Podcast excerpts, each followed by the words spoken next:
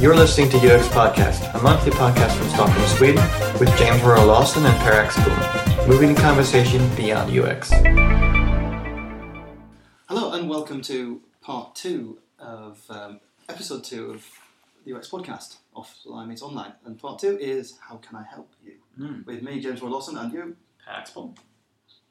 So in part one, we, we, we talked about how um, companies were were poorly executing their, their offline campaigns in order to get people online, um, as well as being very selfish. A lot of the campaigns we're seeing are, are self-centered, not thinking about the customer and the customer's experience and how Hmm.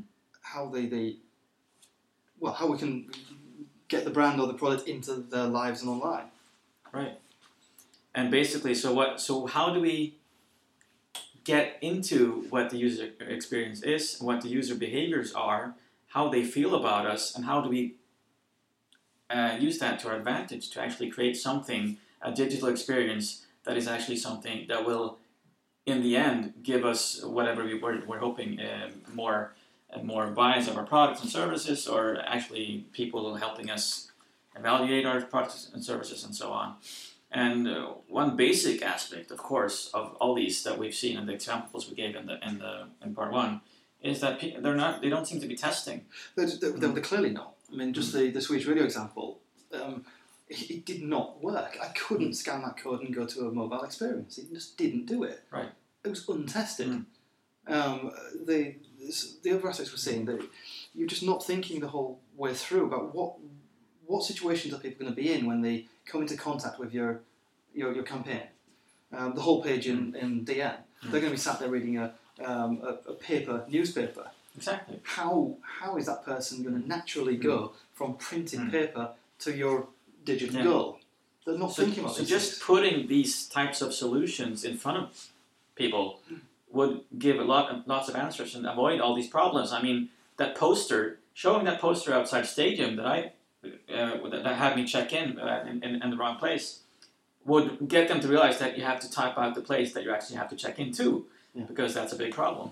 Uh, all these simple simple things that really should be a, that makes you realize that it's not a hey, nobody with UX experience has been involved. It's usually a design agency or PR agency that, is, that creates these campaigns, and they're based on marketing and not on sales. They're based, they're based purely on the, the need to do something, um, and the execution is getting is getting messed up at the at the end. Mm. Um, it's a silo working by itself, Mm. or, or not in, in, in not in enough connection with, Mm. with something else.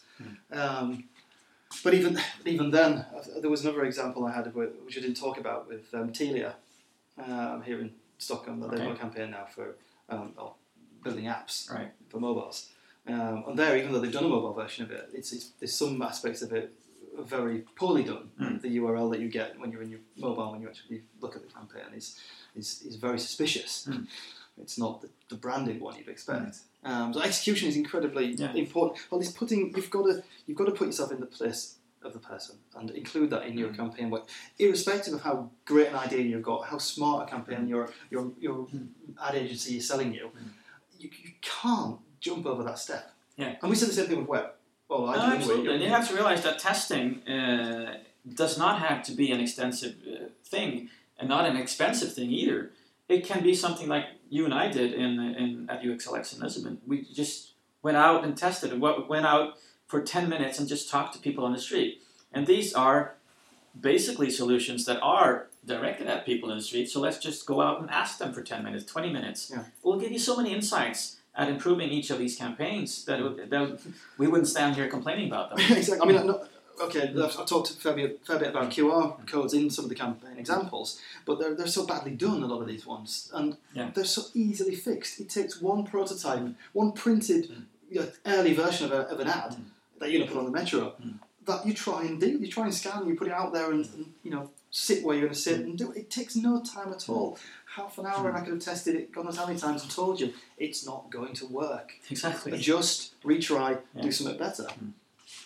But we, but we also, oh, we, we do need to think about the the you. We, the first part um, was was the selfish me me me thing. Now Mm. we need to get companies to to be more caring, to think about what their customers want and how they, they, they want to interact and Hmm. help them.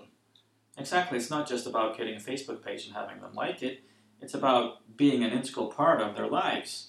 So and being relevant to what their lives are about. So Or rather relevant, or giving them, putting my economics hat on there, you, you need to get some utility back from whatever you give it, whatever you, you're buying or giving. Or if, it's, right. or if you're liking a page, then you're still consuming it or whatever, and, and in return you need to get something. Exactly. Um, so, 25,000 people liking a radio station's page um, because you've got a chance to win a barbecue Hmm. um, isn't, isn't helping my relationship with the radio station whatsoever. On the other hand, if I really, really like some of the shows on the radio station, having access to talking to people, uh, perhaps on the Facebook arena, and perhaps on their site, wherever it is, that's what's valuable to me. Having access to the people I listen to every day. Or easily being able to share, you know, sitting there um, on my way to work, listening to the radio station, think this program's excellent. Mm. I want to tell my friends to listen, tune in now. Or, or I know that my friends will like this person they're, they're interviewing. Um, Exactly. So I can go straight into Mm. Facebook. I can see that they've Mm. they've actually done a status update about that show, and I can click share, and I can add it to my feed, Mm. and I've, I've quickly used that. I've taken the chance, taken the moment, and run with it. I've gone for, I've gone somewhere else with it. which has made me as a user feel better about myself because I've done something for other people. I've shared my stuff. I found something really valuable. I mean, it, it's you just look at when you made a good deal, you tell people about it. Yeah. When you find something interesting, you tell people about it. If you make it really easy for people to share what they like. Then they feel happy about it, and you benefit from it. Yeah, exactly. And, I- think the, the, the example there, was- a good example there is restaurants compared to your stadium one. Yeah. The stadium one, it was a pointless offer that you didn't need the offer to get the offer. Exactly. Whereas if we say example of a restaurant where if you um, if you during the meal check in somewhere, that you then maybe got a free dessert or something, that you're getting a payback for.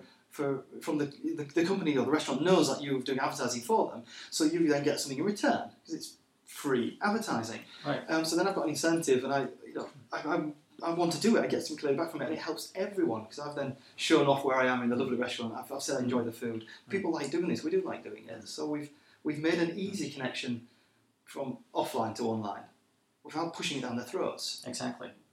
And you had a good example there as well with because I, when I mentioned the Mi- Mixed Megapol radio station one, you also had an example from BBC. Oh, they yeah, have yeah, about the same number of Facebook fans, but they're getting way much more likes and comments on their posts because they have a more engaged community. That's right, this is more BBC. engaged fans. BBC Six Music Mm. in um, the UK, and and they've they've not they've not really driven hard to get.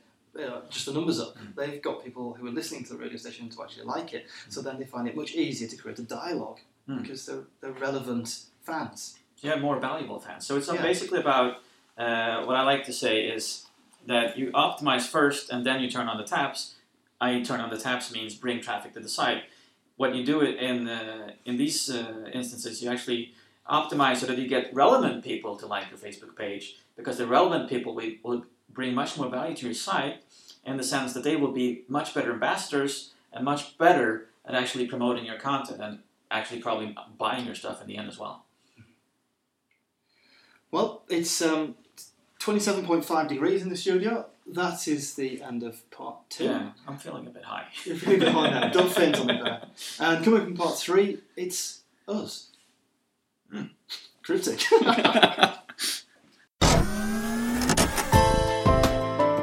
You've been listening to part two of this UX podcast episode with freelance consultants James Royal Lawson and Per Axbom. For more information or to subscribe to this podcast, visit uxpodcast.com.